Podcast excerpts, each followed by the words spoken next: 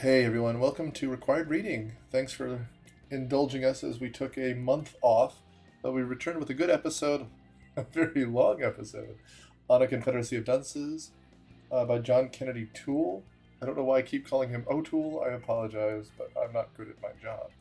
Anyway, we appreciate all the support you've given us, and if you are listening and want to keep supporting us, look up Marist Auction. Are auctioning off two uh, seats on the Required Reading Podcast. Uh, we do this for no money, but we work for a nonprofit, and any way we can support that nonprofit supports us. So thanks for all you do. Thanks for sharing. Thanks for receiving. And I hope you had a great new year and happy reading in 2023. Bye, everyone. Also, just a quick note due to various illnesses around the holidays, we had to record this virtually. The audio will be a little bit different than it usually is, but the content is just as good as always. Thanks.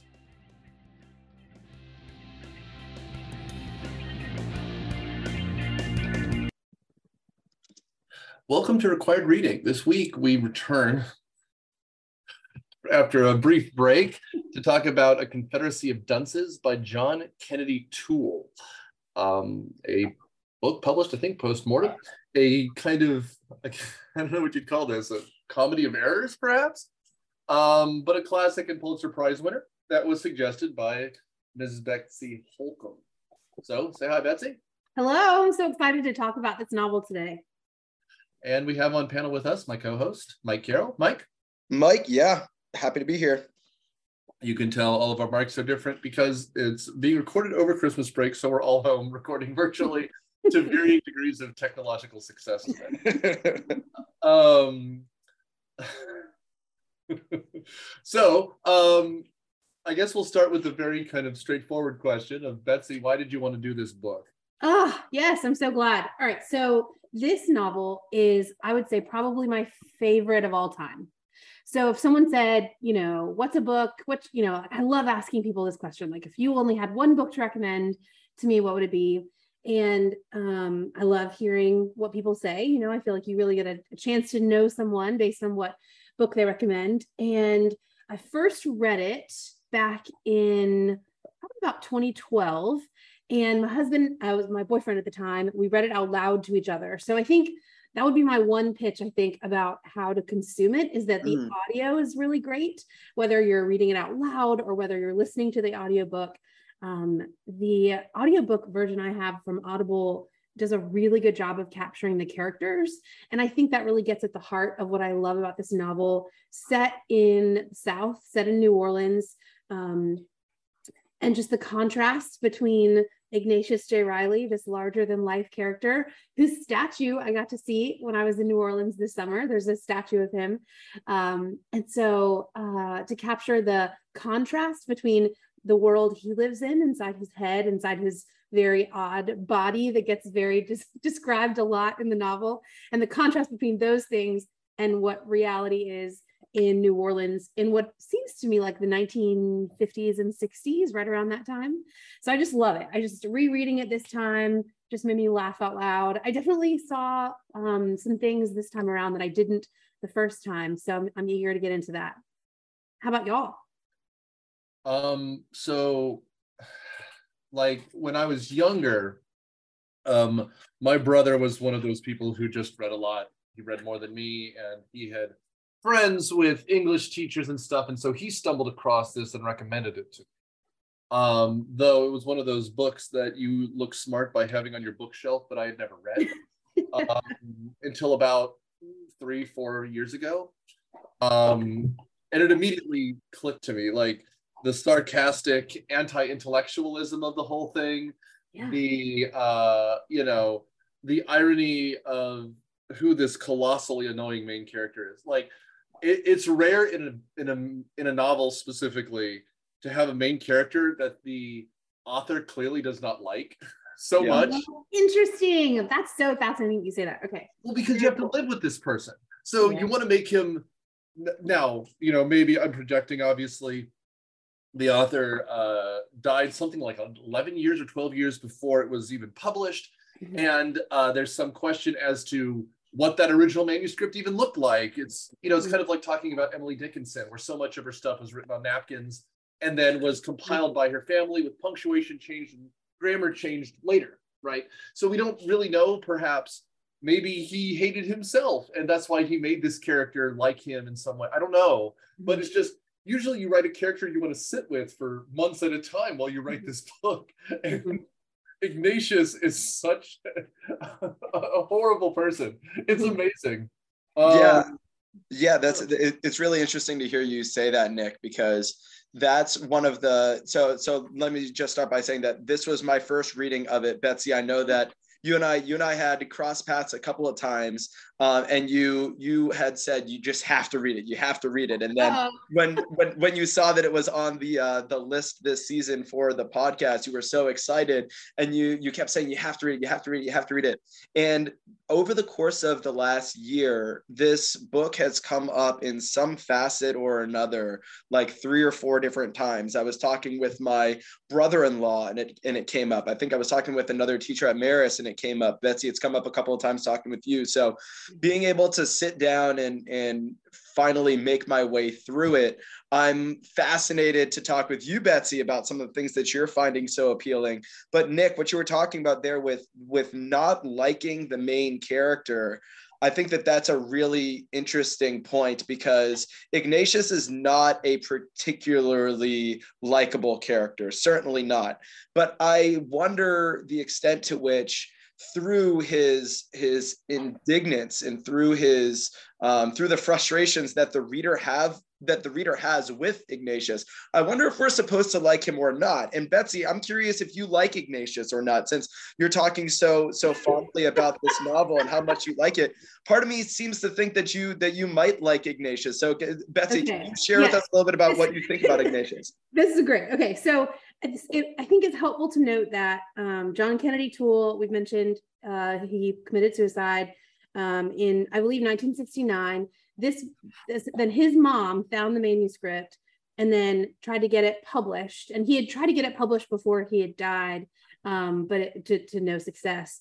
Um, and so then uh, he finally, his mom takes the manuscript to Walker Percy, who writes the foreword of the novel and says an unbelievable foreword, by the way, Betsy. It, it's like it's so good, and I think that it sets up the novel so well. That foreword is one of my favorites, actually, that I think that I've read. But anyways, I'm sorry. I'm interrupting. What did you like about it? That's so great. What did you like well, about it? The the the fact that well, and I I think that perhaps it's because of the fact that uh, currently with some of my writing, I'm also in the the the querying stage and trying to get my own work published. So the whole story behind behind the kind of the, the journey that this text went on in order to try and get it in order to try and get it published.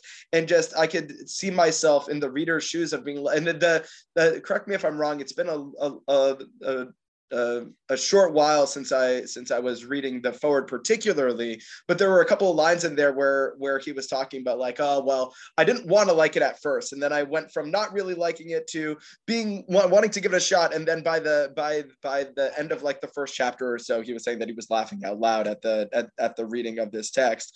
Um, but the the I think that it's in the foreword, Maybe it's maybe it's in like the preface to the to the story where it's talking about how you'll know a, this must be in the preface uh, but that you'll know a genius when you see that an entire that that all of the dunces have conspired against him and i mm-hmm. think that the that line just sets up so well the remainder of the story and ignatius's genius amidst this society that he hates and in some ways i think is detesting him as well. But anyways i'm, I'm, I'm sorry I, I, interrupted when you were talking about the foreword but I, I just i think that the the journey that the text goes on in in in coming to life and the way that we're able to read it is just a fascinating journey to me. It is. I agree. And i think you know i i'm fascinated by catholic fiction and um I'm sort of in this pursuit, and I, I, might even allow some of that my interest in that area to influence our conversation today um, because defining that is very interesting. Um, but I, I, do think, and I'm going to make the argument that Confederacy of Dunces is a Catholic novel um, and one of the best um, for a couple of different reasons. I do want to go ahead and mention, since we're on the um, the Walker Percy's preface, let's go or foreword. Let's go ahead and get his description of Ignatius J. Reilly. Um, Ignatius J. Reilly uh, without progenitor of any literature I know of, slob extraordinary, a mad Oliver Hardy, a fat Don Quixote, a perverse Thomas Aquinas, all rolled into one, who is in violent revolt against the entire modern age, lying in his flannel nightshirt in a back bedroom on Constantinople Street in New Orleans, who between gigantic seizures of flatulence and and irritations is filling dozens of big chief tablets with invective. Listen, Ignatius J. Reilly is larger than life. He is a man who wears a what is the name of the hat that he wears that has the ear cover it's like on a, it? it's like a hunting cap right it's, It's it's like a green hunting cap the way that it's described Yes, Right. he he is bulging out of his clothes. He and he's in New Orleans. It does not get cold there. He's not, this this hat this, these clothes do not make any sense like in terms of where he lives. Um, but I think um, for me, I it's really interesting, Nick, that you say that um, John Kennedy John Kennedy Toole doesn't like Ignatius J. Reilly. I think that's a really interesting point. And knowing that um, he writes this novel, he's dealing with what sounds like quite a bit of like suffering in his you know late life. He has an early kind of uh, he he goes and, and teaches early, very young at a university, um, but is writing his own things that are not getting accepted and the the, the difficult you know experience of that. Um, but I don't know. I I like him. He's disgusting and he's outrageous. But I'm I'm I I want would watch this if this is a reality TV show. I want I want every scene of Ignatius J. Reilly and all of the grossness and all of the you know just disgusting kind of habits that we have him. I just am fascinated by his response to life. So Yeah. I, I love these different scenes he goes into, and really the novel is the, the, we get at the very beginning um, they're in the quarter the french quarter and shopping and we get this scene where um, they uh, have this encounter with some of the characters um, but then leaving the french quarter um, his mom like destroys the back deck of a house or, or of a business or something and so then that they have to get money to to pay for that repair and that's was what his mom Irene pushes him into into working. And so we get these these scenes where he's trying to find a place where he can work and make money to make up for his mom, who by the way, I'm pretty sure it's it's a, like she's a straight up alcoholic. She hides wine in the oven. She has like three or four beers in the French Quarter at this this one main bar that is uh, where some of the, the the action takes place in the novel. And so here he is trying to um, fit into this these different worlds. He can't work at a at any like an office area. He can't work at a hot dog stand. He just doesn't fit anywhere. And I I find it enormously satisfying seeing the arc of his life that we get in this portrait of of time um, in his life. And I, I I feel empathetic towards the characters. I know that might be odd, but but I I don't know. I, I find them to be difficult to like see their responses to the world, whether it's, you know, Ignatius J. Reilly or Irene or really any of the characters. They're all kind of grotesque, but in a, in a, I don't know, like a, I want kind of an endearing way right I don't know. yeah, I I- do, but I, I- I think that there's there's definitely something to that, and I the the I think that the the hunting cap as as it, it does end up playing a role kind of comically throughout the trajectory of the story. But I think that you're right in saying that it, this New Orleans is not a place where he would need to be wearing such a like a warm article of clothing. But I think that maybe that's kind of a microcosm for for his out of placeness that he that he kind of is out of place. And i wonder as you're talking about ignatius if that might be something that you're finding kind of endearing is his out of placeness. Mm. um, and the fact that his reality doesn't really exist in reality if that makes any sense. Mm-hmm. in in listening to the the foreword again the description that stuck out the most to me was a fat don quixote which i think is is so fitting that that we have a character in don quixote who's kind of on this quest if you will um, but it's all meaningless and it's all kind of in his head. And I think that that's very apt as a description of Ignatius. And all the while, like Don Quixote, he's kind of out of place. And I wonder if that's part of what you're seeing as in, an endearing quality of Ignatius. All right, Nick. Have we convinced you that he's a likable character? Are you still, uh, are you still uh... Not. Um, I mean, like I don't know, man. I, pretty much everything he does is completely irredeemable. Now, the interesting thing is that from a narrative perspective, is everyone's right about everything uh, somehow because like uh, we'll get there because like th- I will say for those of you trying to follow along at home, this book's narrative structure is kind of almost difficult to follow. Uh, mm. Betsy, your description of it being a reality show is actually quite apt because it's almost like broken into little episodes. We have the episode where he nearly gets arrested at the beginning. We have, you know, then they go out. You should go out into the world more, Ignatius. And his mom, uh, I mean, based on what the other characters say, she's a drunk because he drove her to drink. Yeah. Um, so we have that scene at the bar where the mom drives home drunk because the, the son has gas or whatever. His uh, valve. We do not or whatever. This is the best part. His yeah. valve is like its own its own character that he's always talking about about his his valve closing. Okay, this physical response he has to being out of place. Don't mean to cut you off. Keep going, Nick. You're doing great. No, no please. Um, then we have the scene where he does kind of get his job at this ant factory, um, where he not only tries to overthrow his manager he nearly gets the whole thing put out of business because he mm-hmm. writes a snarky letter. Again, he's there for a week before he causes a family business to go out of business. Yeah. Uh, like right there. Then he's on the hot dog cart where he can't stop himself from eating all the profits. I mean, it, just, it reads like so. I apologize if you're confused in the narrative structure itself, but the book is told very episodically. Yeah. Uh, it really almost could be, rather than a movie, um, a six episode series or something because each movement could be a little 20 to 30 minute episode and be perfectly fine. Mm-hmm. Um, the the thing that I think is I don't know, it's it's almost funny about it. It's kind of a riff on I would guess baby boomers because he's supposed to be 30 and this is set in the 60s. Um, but is that he's kind of overeducated to no purpose. Yeah. You know, he rubs in people's faces that he's a master's student or he has a master's degree um, in question mark. Uh, no, it's medieval history. It's something like yes, that. it's medieval yeah. history. It is Nick. Yeah. something but completely impractical. It might as well be nothing, right? I mean, who? Yeah, that's that's no. There's no practical result that can come from that. To the point that he right fills up all of these these like tablets, like legal tablets. legal pads is kind of like what I'm envisioning, right? That's it. Yeah manifestos you mean? Oh exactly. And they will they will exist well beyond his death right? He needs to hold he grabs them at the end of the novel. We'll talk about kind of how they get there but at the end of the novel he's having uh, his girlfriend um, myrna minkoff collect all of these tablets that are his like crown jewel right? He's he's left all of this destruction in his wake.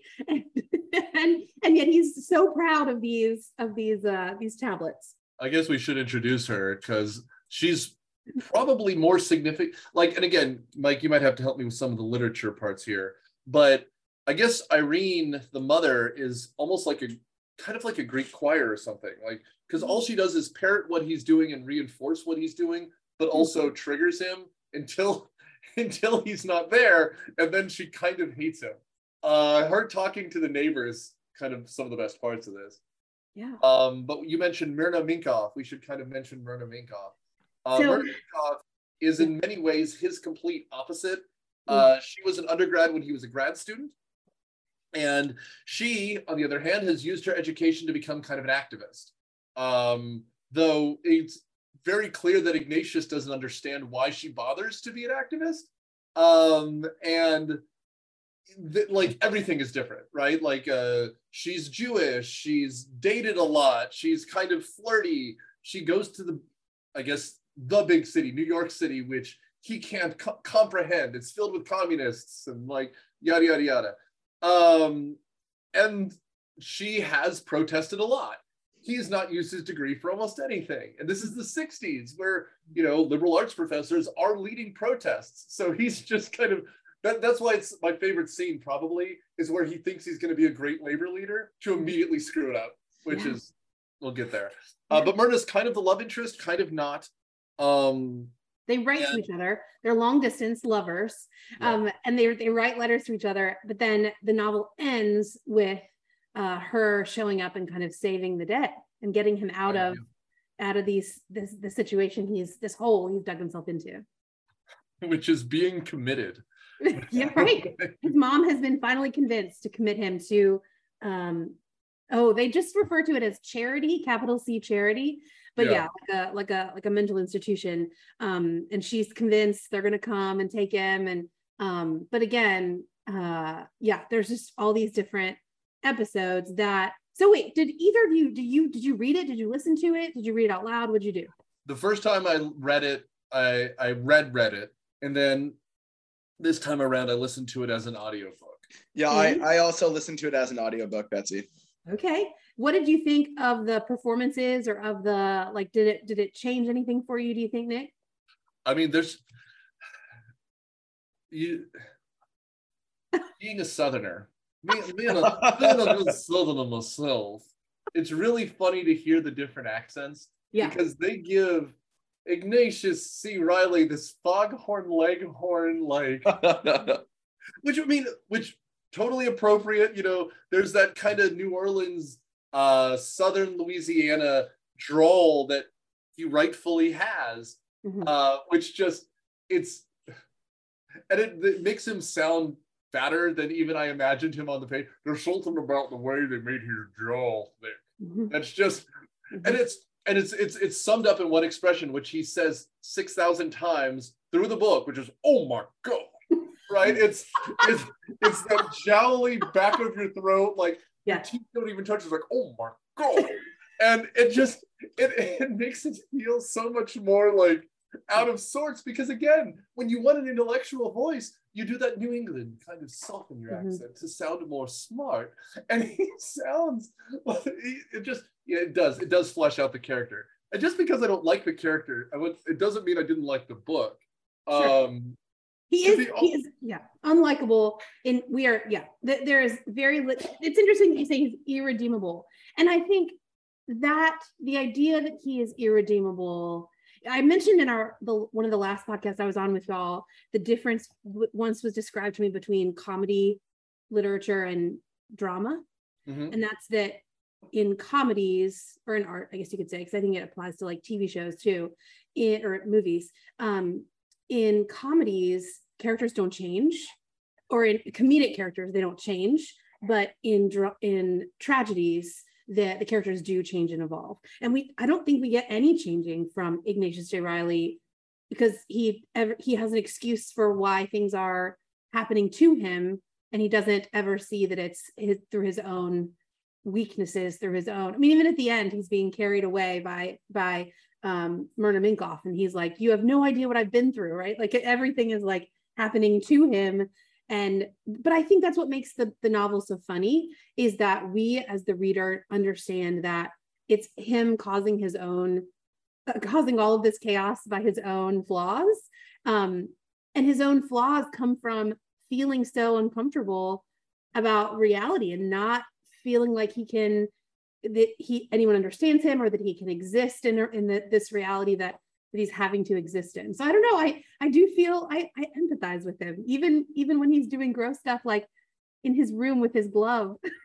so well, I mean, so um, Mike, we we talked about this too, and I, like you said, Betsy, you were on a conversation that we did similar.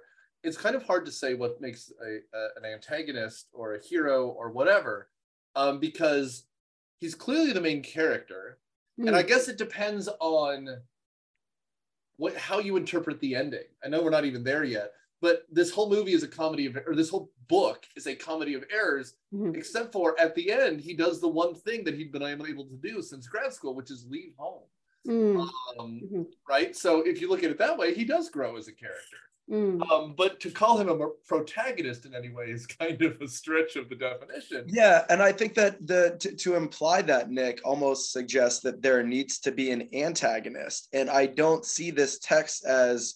I mean, I you you can't pin down any of the characters as being an antagonist in this story. If anything, I think that the society that that Ignatius is in would represent kind of that antagonist. That's the that's the thing that he is. Or whether whether it's the antagonist or not, it's definitely on the other end of the tension of the conflicts that that Ignatius is uh, is undergoing.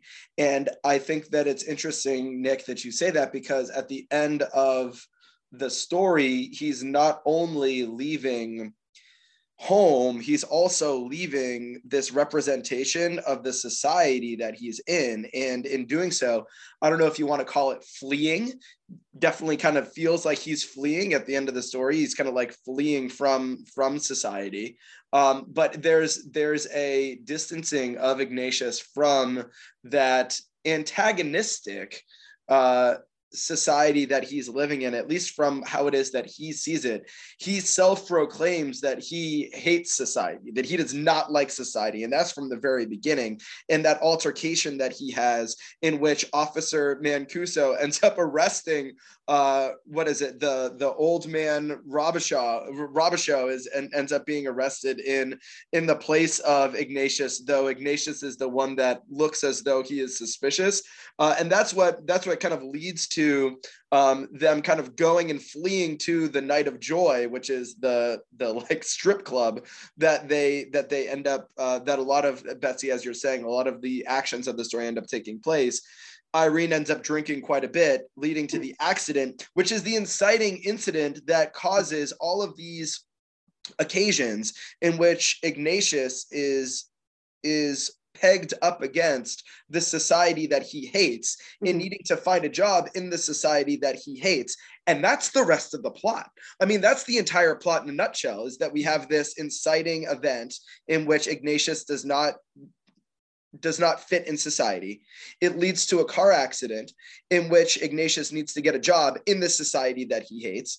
And then all the conflicts that arise in these different episodes, whether it's the like costume party that he's trying to do a like a demonstration, like a political demonstration at, or whether it's the the hot dog stand that he ends up with the the hijinks that ends up transpiring there, or it's in the countless number of times that he goes to the movie theaters and is like heckling the like at, at the at the theater he's like heckling the the like the the um the like the actors that are up on the stage who clearly can't see him. But all of these different moments in which he's trying to get a job it's all him trying to exist and find his place in society and he's failing miserably at all of these. Or whether it's the the levy's pants uh it, it's all these different episodes in which he's trying to to submit in a way to the society that he hates and Mhm. getting a job in order to be able to make the money from this accident that that he needs to do. And that's the entire plot. So nick i know a lot of times that we start off these podcasts by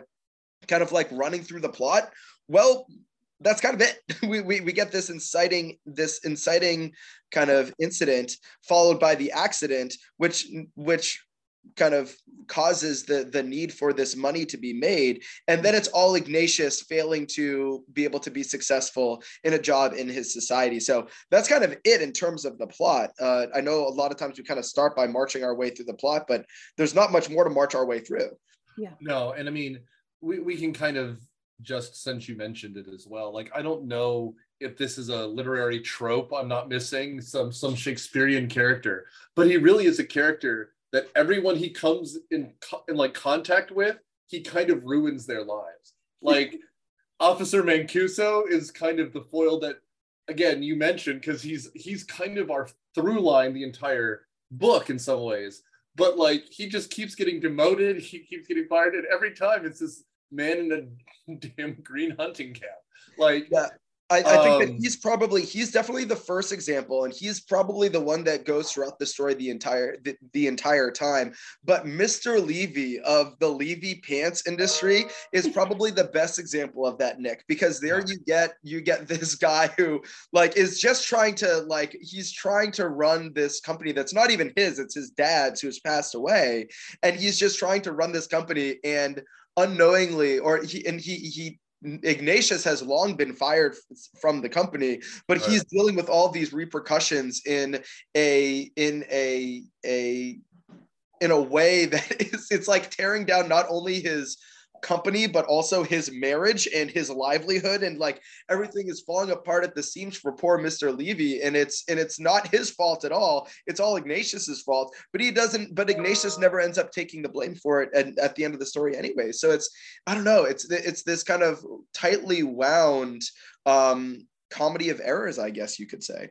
I guess I'm also curious too. I, I, do feel like the setting of the and all of these, all the characters he um, that Ignatius J. Reilly interacts with, I, I'm not sure that they're all kind of perfect or idyllic whenever we meet them. There seems to be like a, a brokenness that is, even if it's slight, is kind of built into a lot of the different characters that we meet. You know, even like if we're talking about his mom, who is driven to drink because of her of her son, she also completely enables him to be who he who he is and act how he acts. I, I, think that's the thing that stood out to me in the two different readings because when i first read it i was you know in, in a different stage in life than i am now as a, a wife and a mom. And i i kept thinking like i didn't find her as sympathetic as i did the first time that i, I read this because i feel like she there are no boundaries. She break you know she's always the one who's kind of justifying his behavior. So i guess i guess what i like about it and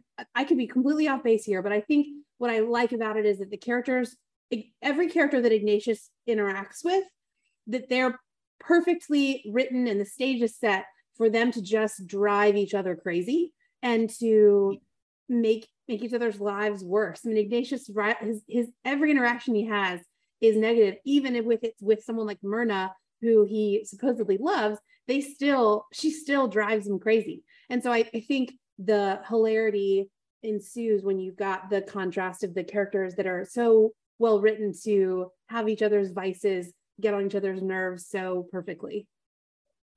But i could be wrong. I just i just again i guess here i am defending him a little bit um and even though he's so awful I, I i just see a brokenness in the entire that runs throughout the the narrative. But I, I love the idea of thinking about you know is he an antagonist to the setting he's in to New Orleans in the 1950s and 60s is, you know, because from his perspective, he would say New Orleans during this time period is literally breaking him apart, right? The cause of all of his of all of his sufferings. I love that we don't exactly know who the antagonist and protagonist are. That's really well said from y'all earlier.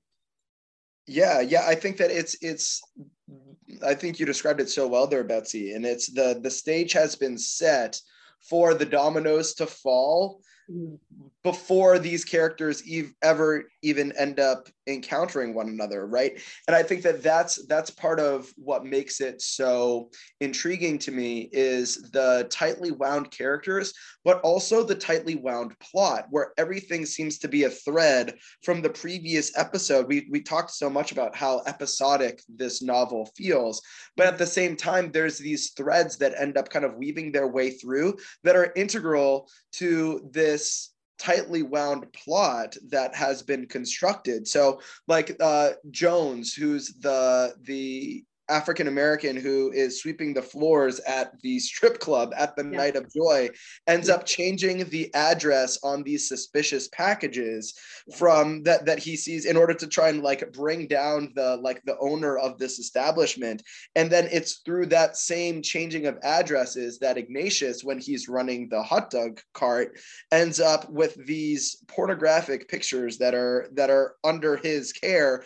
which it just so happens to be that in this this picture his book that he had lent to Officer Mancuso that had been stolen by by Gus ended up being the the the kind of final the final thread that allows for Ignatius to make his way to the nightclub on the debut of this this stripping performance that involves a parrot and and uh, and pirate earrings and all the bells and whistles but it's kind of like that moment where you can see all of these different threads of jones changing the address on this package that had been stolen of, of, of these packages of of pornography, for lack of a better word, that, that have fallen into Ignatius's hands that happen to have the very same book that he had given to Officer Mancuso when he seemed down on the dumps in order for Ignatius to find himself in the unlikeliest of situations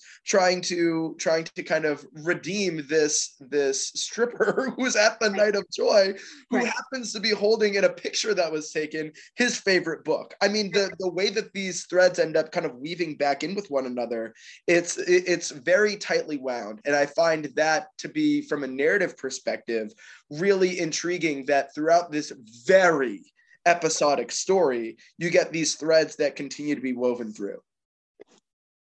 And I guess I think when we coming back to the point, I guess I was maybe trying to circle around earlier. It's interesting, isn't it? That like we've got a strip club, we've got pornography, people trying to make money, and oh, how about the owner of the bar, of Joy, filling up the bottle filling it with water. water. yeah yeah yeah you know? absolutely so, so if we're going to say that it's like ignatius j reilly is the the in the you know the awful guy in this you know great setting where he does destroy people's lives i just see it as like destruction on destruction like it's like a like or like brokenness and brokenness right that they're just kind of perfectly written equal um not equal but perfectly written characters to like annoy each other or or that, that it all kind of blows up well, that's kind of what I meant when I said that, like, somehow everyone is right about everything. Uh-huh, like, uh-huh. you know, like, we also just need to, like, some of the great 1960s insults, um, uh-huh. like Robichaux calling the cops communists. uh, and then, you know, everyone. And them and everyone infantilizing Ignatius, right? That opening hmm. scene is him outside of a department store waiting on his mom, and they try to arrest him for vagrancy effectively. And um, and I forget who it is. It might have even been Robichaux, but he goes, "How dare you stop a boy from waiting for his mama?" And you're right, just like, right. "The man is 30 years old." Yeah, yeah, with a master's degree. Yeah, exactly, exactly. Yes, yes. Yeah. Um, well and of course, the irony is for someone who thinks society is this den of like inequity and, and horribleness that this whole thing really takes place in the French Quarter, um, which you know you can still smell from here. Like it's just mm-hmm. it's it's it's funny. It's it's really putting him in the worst possible situation when especially when his white savior complex kicks in and he tries to save this woman just because she's leaning against a globe naked and holding a book. she's some poor other intellectual who can't find work like it's that that part again it's it's so funny how out of sorts he is. It really does make the the book all the more charming. Um so yeah. So, and and to go back to um to mike's point about the book so it's one of the main i think like symbols in the book is you know he went to school to tulane uh, to, didn't leave New Orleans, right, um, to study medieval studies, I think, or medieval literature or something like that. But this book that he gives uh, that ends up being, uh, I guess he, he gives it to what Mancuso first, and then it through a comedy of errors ends up uh, on on this the face of the woman who's in the pornographic photos is Boethius on the on the consolidation of philosophy. Um, and so, what a I mean, to have even this book in this context um, is is just outrageous. But for him, he's being the savior figure by bringing um, the truth and, and beauty of Fortuna to to this this broken world. Um, i just it's it's it's amazing. And so i um, just in doing a little bit of, of reading about this book um, boethius on the consolidation of philosophy is written in 523 but it's enormously influential in medieval times um, late medieval times um, on you know in, in, renaissance philosophy. So he um, is i think also y'all I went to a Catholic college, went to Catholic grad school. I know Ignatius J. Reilly. Like I, I, I've met him before, you know, and I think just um just uh then maybe that's what what makes me uh, you know at all uh empathetic towards him because he I just I know he exists. He he there are he is walking around our world today, and it is it is it is fascinating to to see um, Kennedy O'Toole put together or John Kennedy O'Toole put together uh, a novel that you know holds a mirror up to actual people who who exist. And i think he captures the feel of new orleans so beautifully. So going to um to new orleans going to the french quarter i mean just the way that they talk and the way that they um, this this culture that's deeply Catholic. Oh, this is the other thing I was thinking. So New Orleans is a, a, part of the United States that's so deeply Catholic. You know, they Mardi Gras is a um, both a festival that goes on for weeks and really has very little to do with religion. But you know, Mardi Gras, Fat Tuesday is the day before Lent starts. So you've got this kind of like Catholic context that's always underneath the surface, but that probably doesn't look like it affects the daily lives of many people if you're talking about the parades and and things that happen but it's still uh, you know underneath the surface there. And and i'm not you know saying that and criticizing new orleans catholics or new orleans at all but just that you've got this really fascinating mix of of cultures kind of coming together that uh, where catholicism is both an influence and also not an influence. Um, so i just think that's fascinating in, in terms of capturing this part of the united states and and Catholicism is, is influence on that part of the of the country.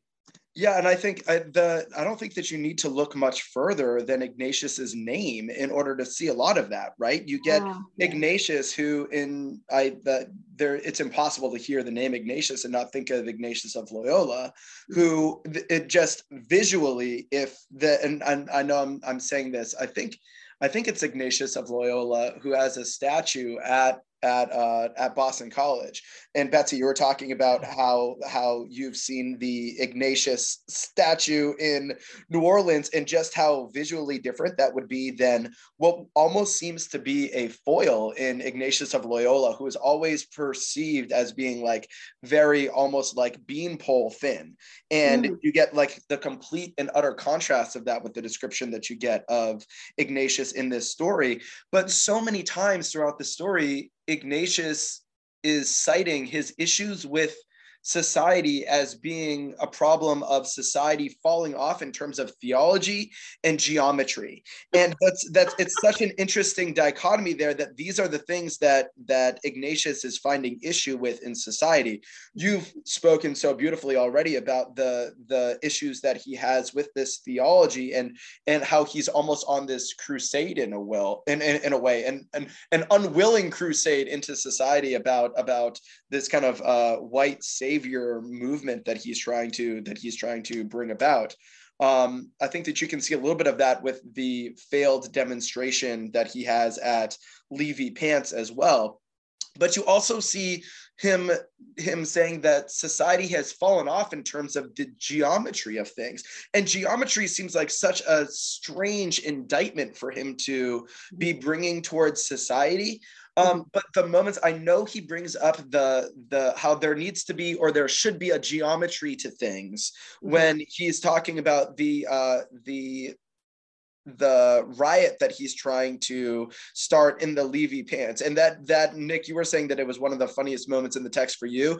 It was yeah. also the the the moment that I think I found the funniest was his attempt at bringing about this this like political uh, labor unionist uh, uh, riot, if you will, which ends with like the falling of a plant off of the off of the windowsill and also Ignatius being Ignatius being fired.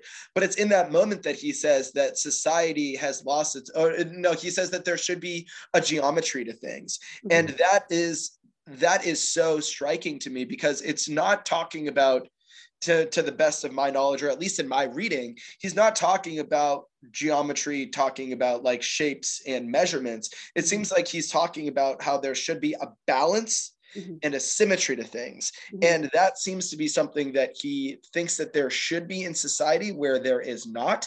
Mm-hmm. And I wonder if if that is part of what part of the issue that Ignatius takes towards the very human institution of society and i think that that's part of where a lot of the hilarity ends up coming through is ignatius's um, seeing of these flaws in society and how there doesn't seem to be that balance to that structure where he thinks that there should be balance to and geometry if you will uh, to to society.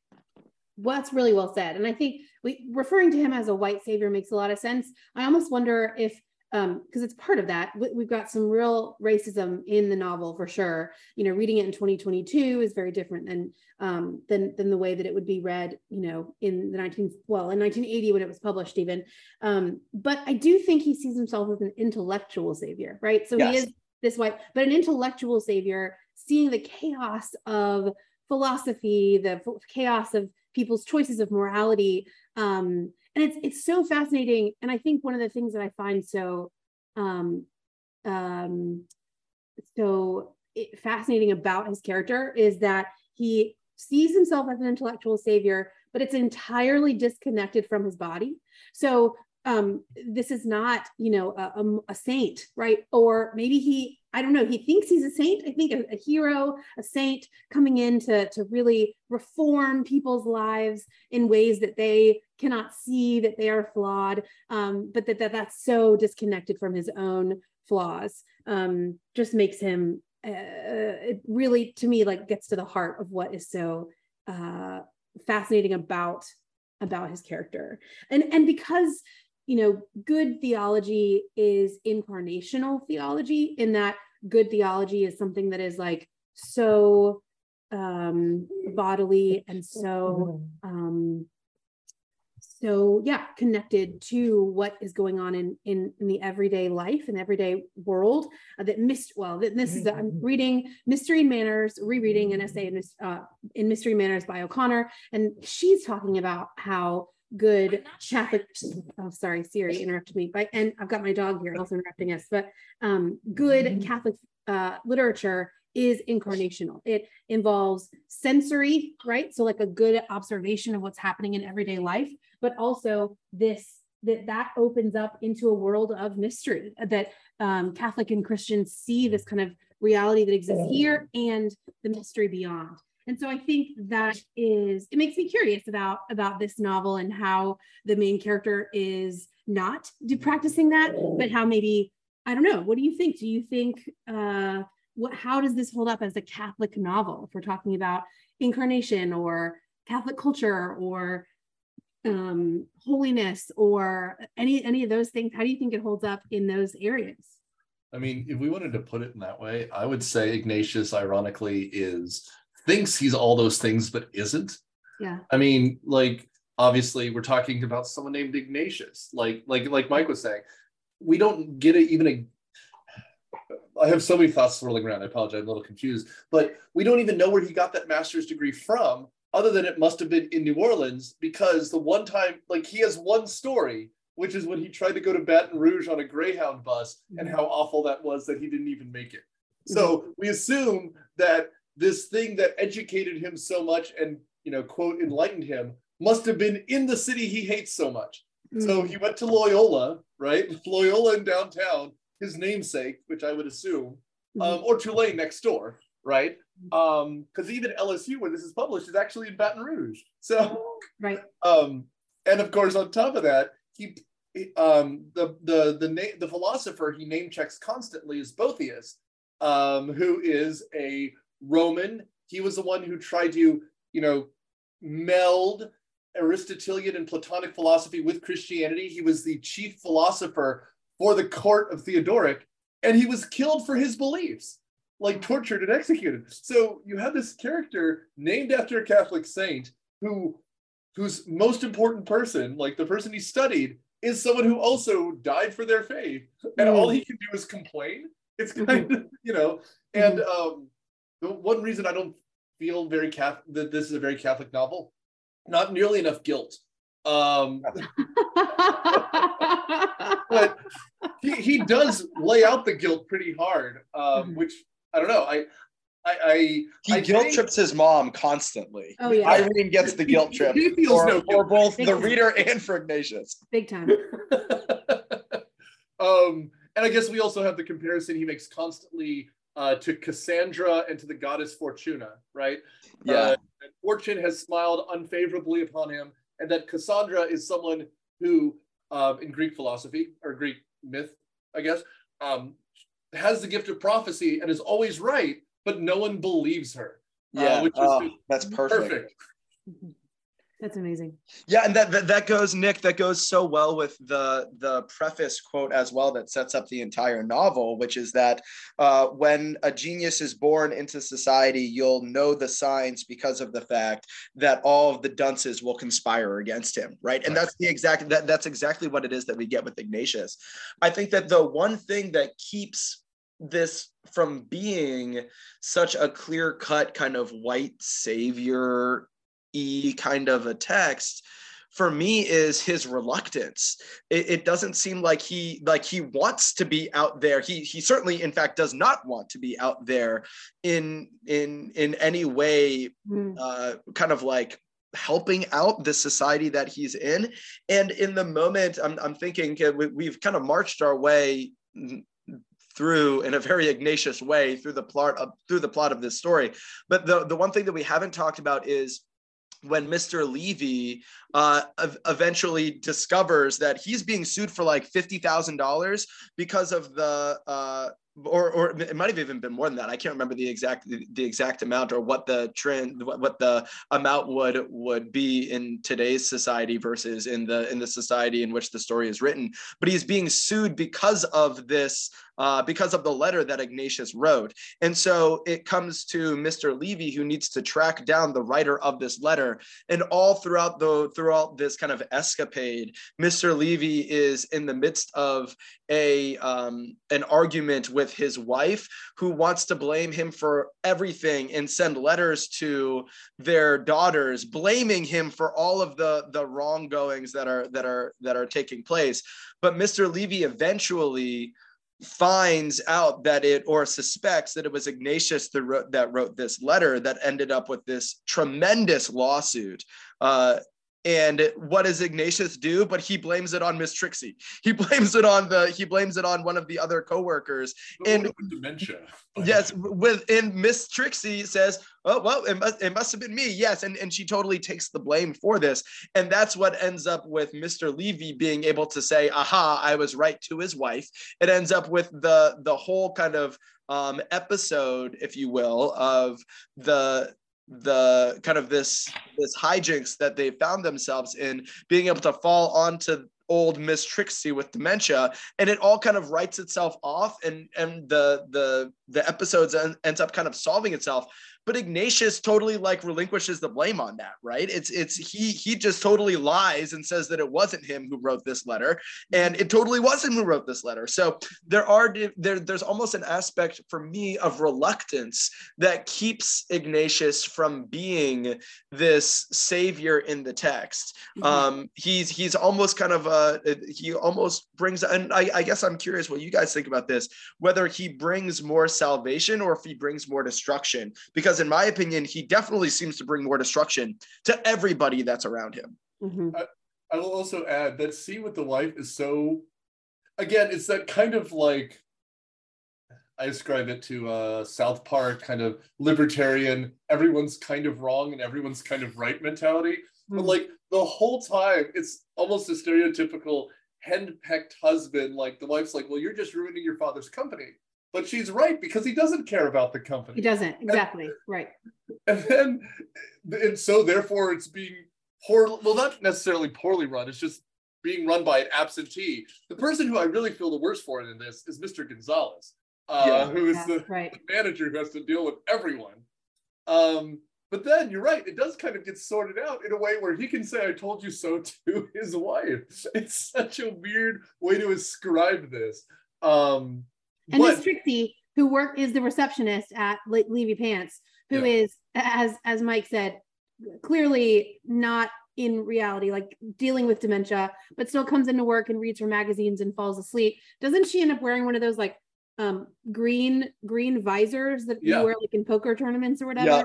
But like, but that, that is there some connection to the Levy family that so that Miss Trixie can't be fired or asked to retire because of the of the connection. So is that yeah? Yeah, it's, it's something like that. Like uh she had been like hired by his father and so he doesn't want to fire her. She has to quit and she's she's like a hoarder and everything. Like she doesn't know what's happening. So we're kind of stuck with her. So there's Yeah, now an and- and- excuse to get her to leave. Yeah, and earlier on, Mrs. Levy tries to like orchestrate this whole thing of like of using Miss Trixie in order to get back at her husband in this strange way because of the fact that she just wants to be able to say, aha, I was right. And so we get the, the this kind of like marital dispute that's all wrapped up in what is like this enormous lawsuit that that Mr.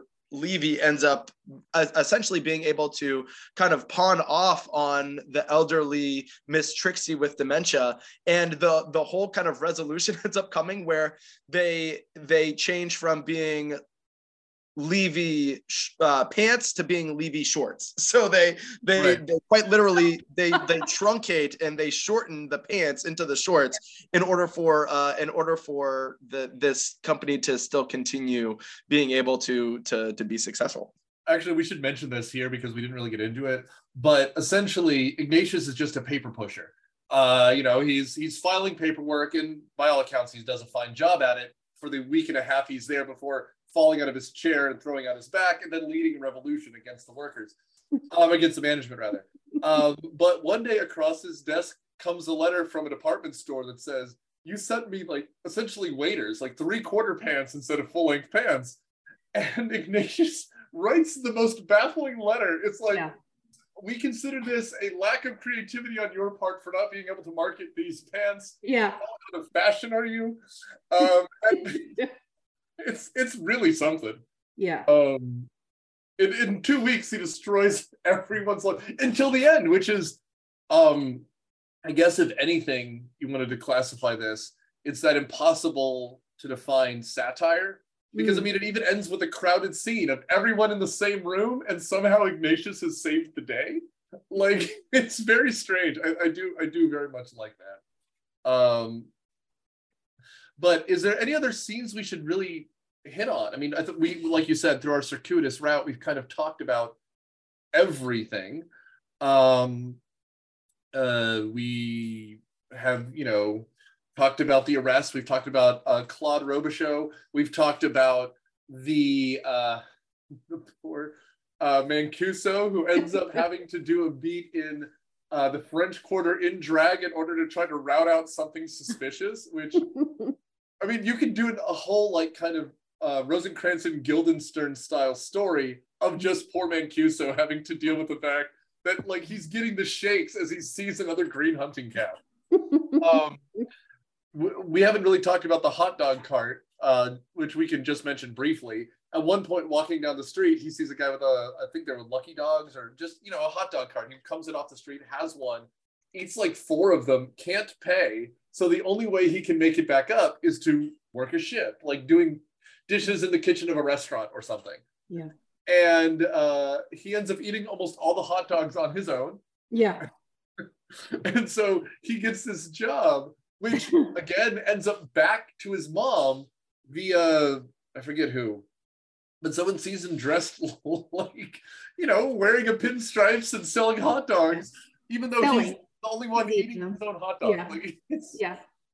And it's it's just so perfect too. Like, isn't there like a whole thing with like hot dog water and like just the whole yeah, the whole Yeah, the the Never cart the cart ends up getting like stuck on what I would imagine are like like either uh, a divot in the road or like trolley tracks or train tracks of some sort and ends up tipping over and it's this this whole kind of uh, physical moment where the hot dog water is spilling out and Ignatius is on the ground not able to get not able to not able to right himself and get himself back up which happens a number of times throughout the story to be honest with you. Ignatius ends up on the ground unable to kind of like right himself at, at a number of times. It happens in the it happens in the uh the Levy pants uh the in like the business office of the Levy pants. It happens there with the with the hot dog cart. And then in the moment of of uh of officer mancuso of his his great moment of glory when he is uh there's a, a there's a moment where uh I can't remember who it was. I think it was uh Lana ends up uh, propositioning Officer Mancuso, and that's like his great shining moment that he ends up being able to like bring down the whole like pornographic yeah. like, business that's going on here as a result of this. And he gets a promotion at work, and it's all somehow related to Ignatius having the parrot that has like that stolen his earring, and he ends up in front of like a bus once again having fallen down and, and finds himself in con- unconscious. And it's it's the these moments where Ignatius just like it, it, it's almost kind of in he's stumbling quite literally into into some characters like salvation and other in this case officer mancuso's and other case and other characters complete and other downfalls.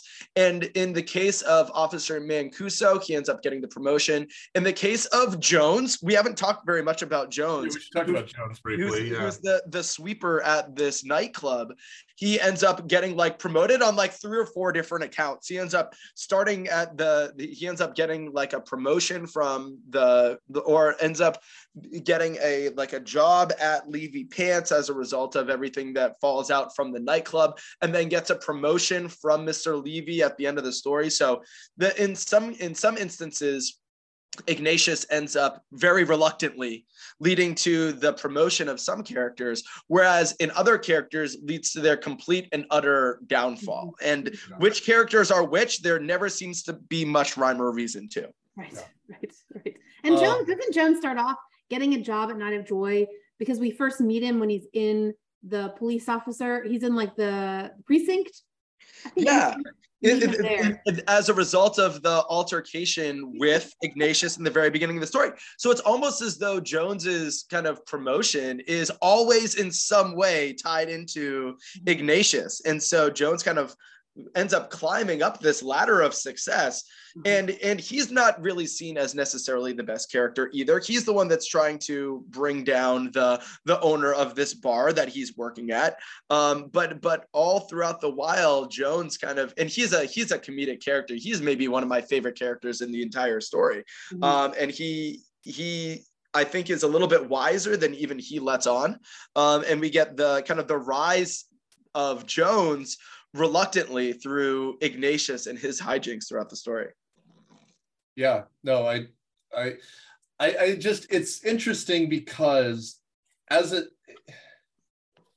oftentimes when you have a character like this, um, you put this kind of agent of chaos, this interesting character in a world with normal people, um, and see how they react. Right, like this is you know superintendent or well it's not it, it just it doesn't fit it's like pee-wee herman Pee Wee Herman in the normal world, right? Mm. Um, but here the world is also so strange. Right.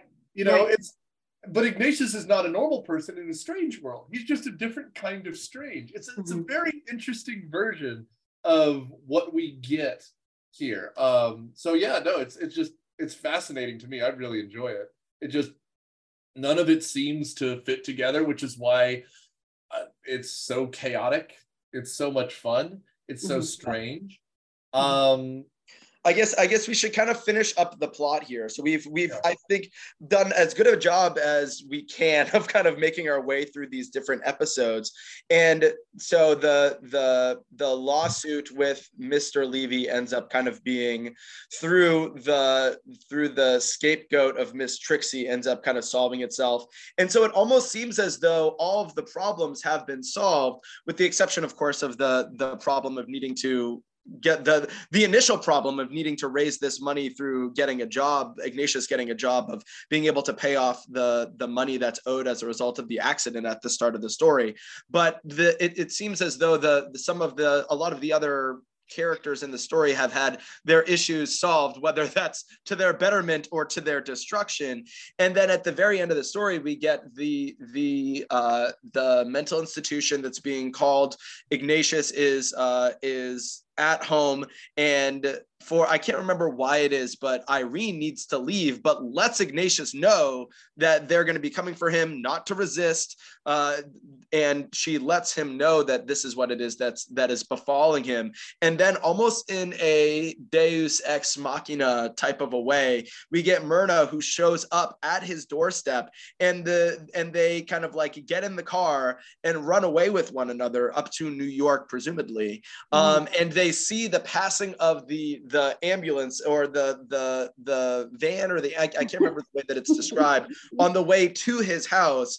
Uh, and Ignatius's one kind of like line that he says about about it is that they I can't believe that they only sent like the standard ambulance. Like I would have busted out the windows of that in a heartbeat or something along those lines.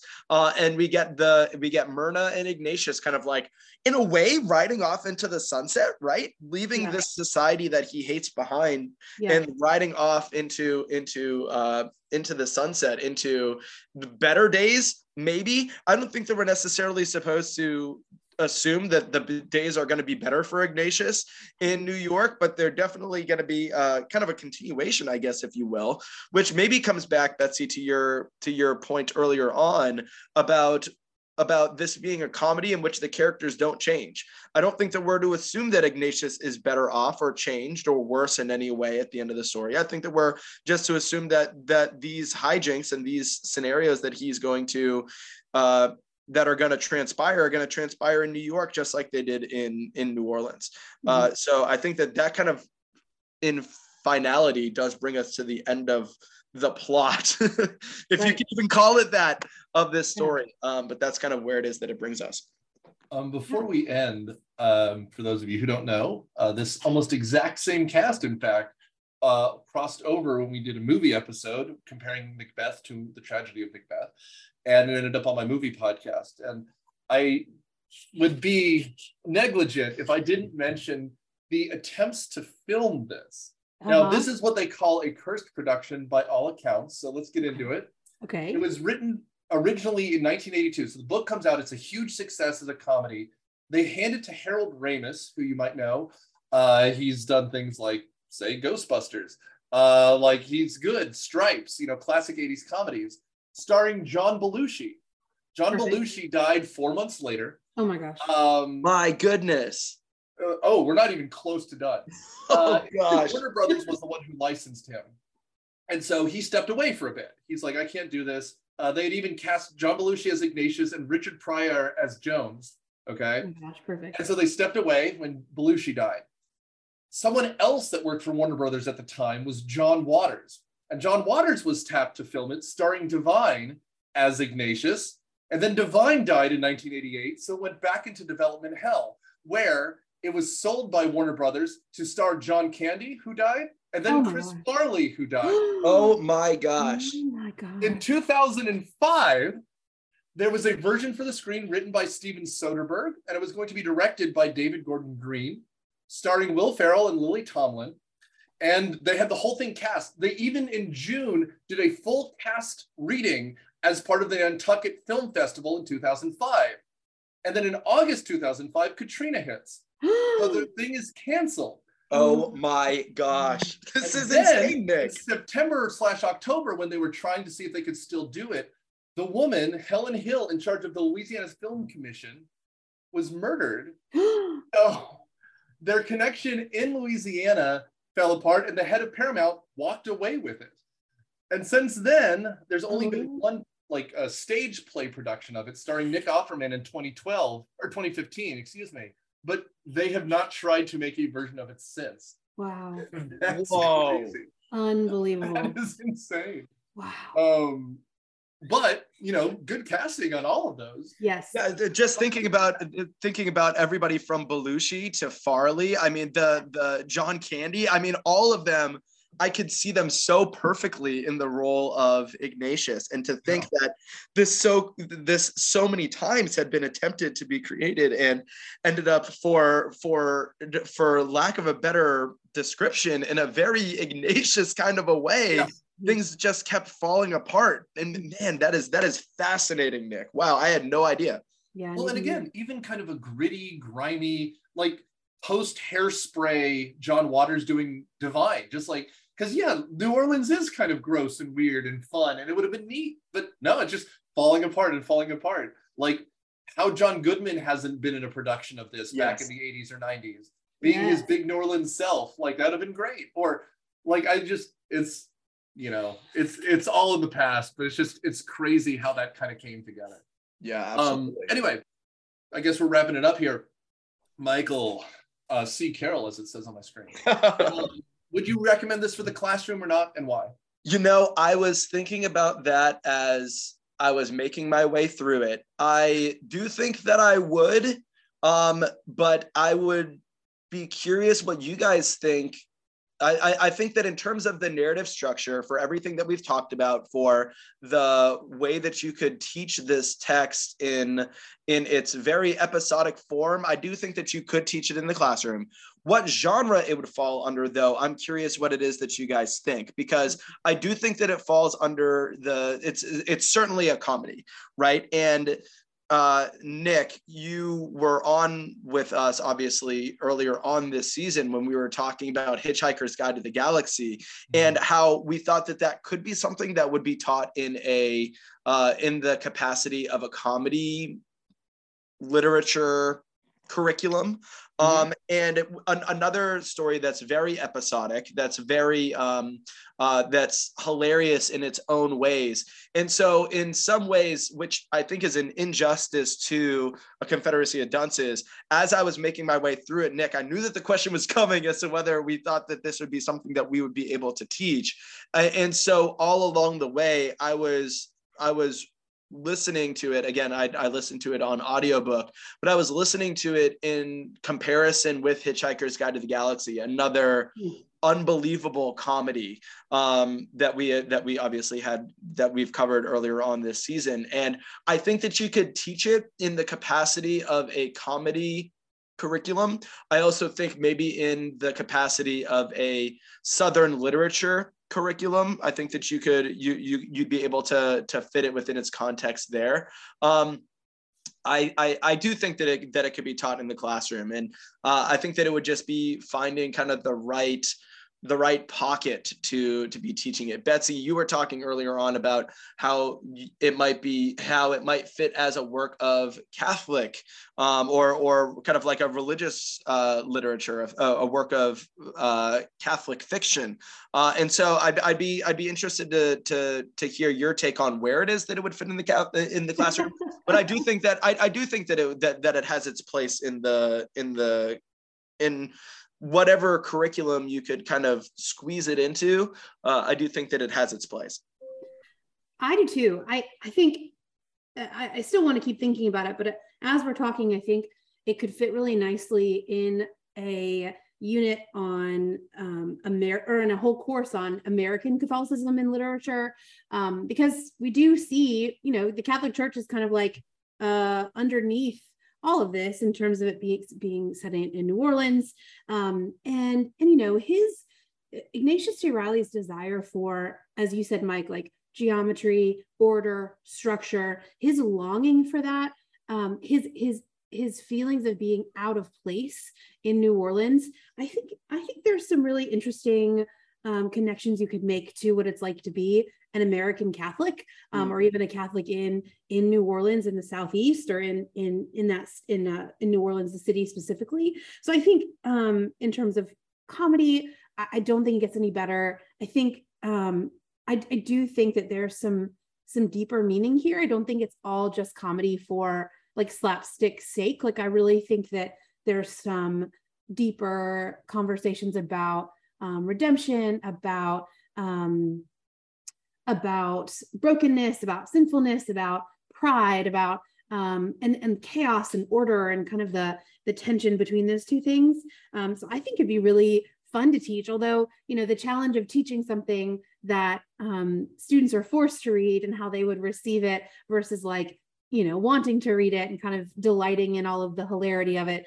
Um, I think that would be that would be a little soul crushing for me to bring this to students and have them be like, I don't get it. No, thank you. I don't know. I, I want to kind of keep it sacred in my own little like appreciating of, of this world. What about you, Nick? I think it would be interesting to do this Um, maybe not against Flannery O'Connor, just because she's also so funny.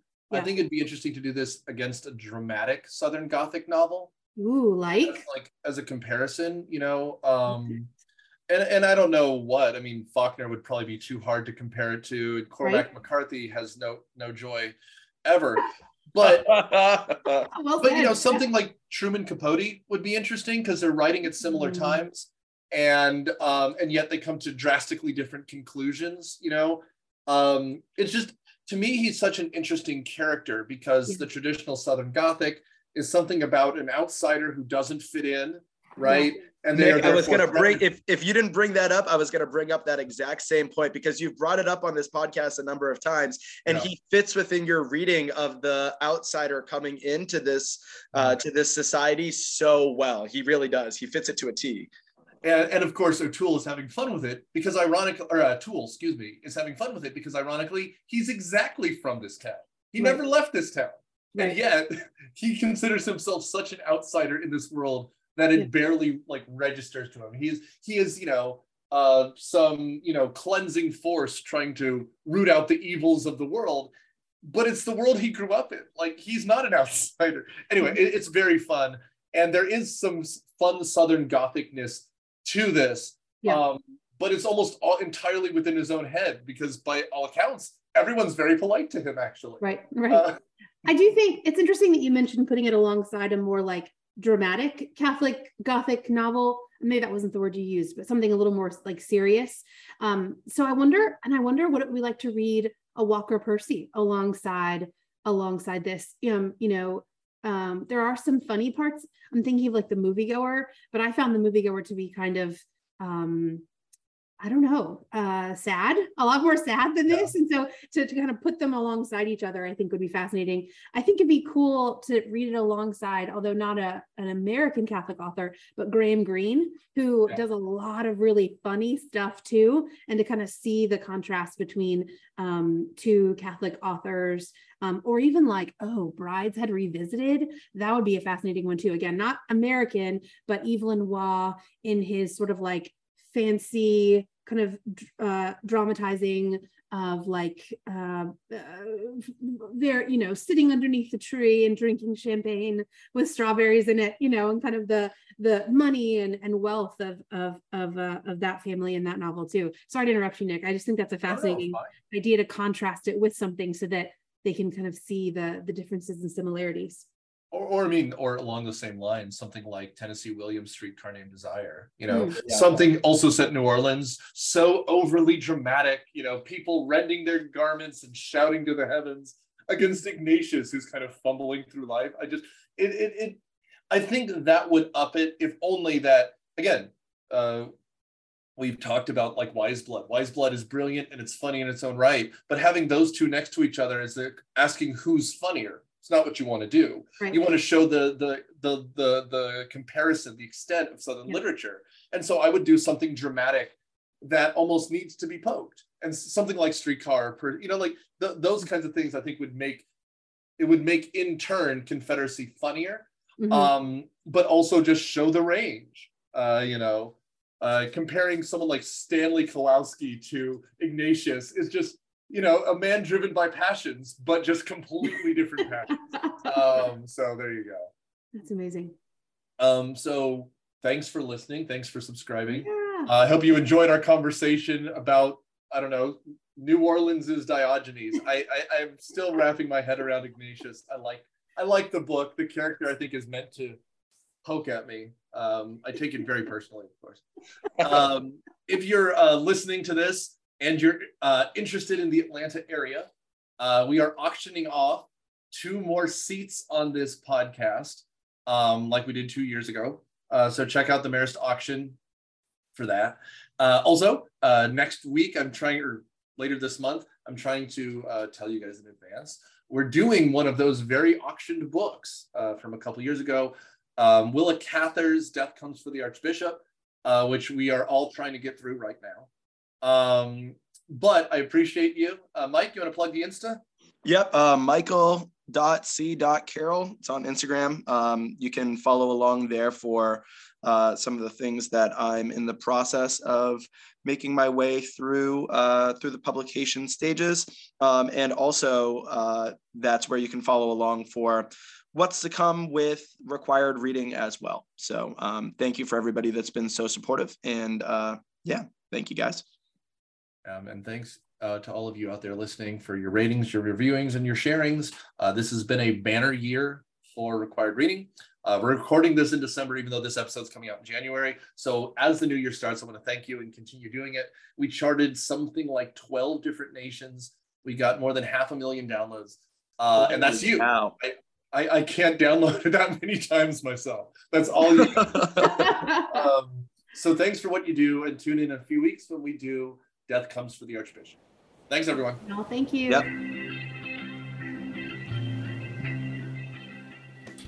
Required Reading is a product of Marist Podcasting and Dude Letter Podcasting. It is hosted by Nick Hoffman and co hosted by Mike Burns and Mike Carroll.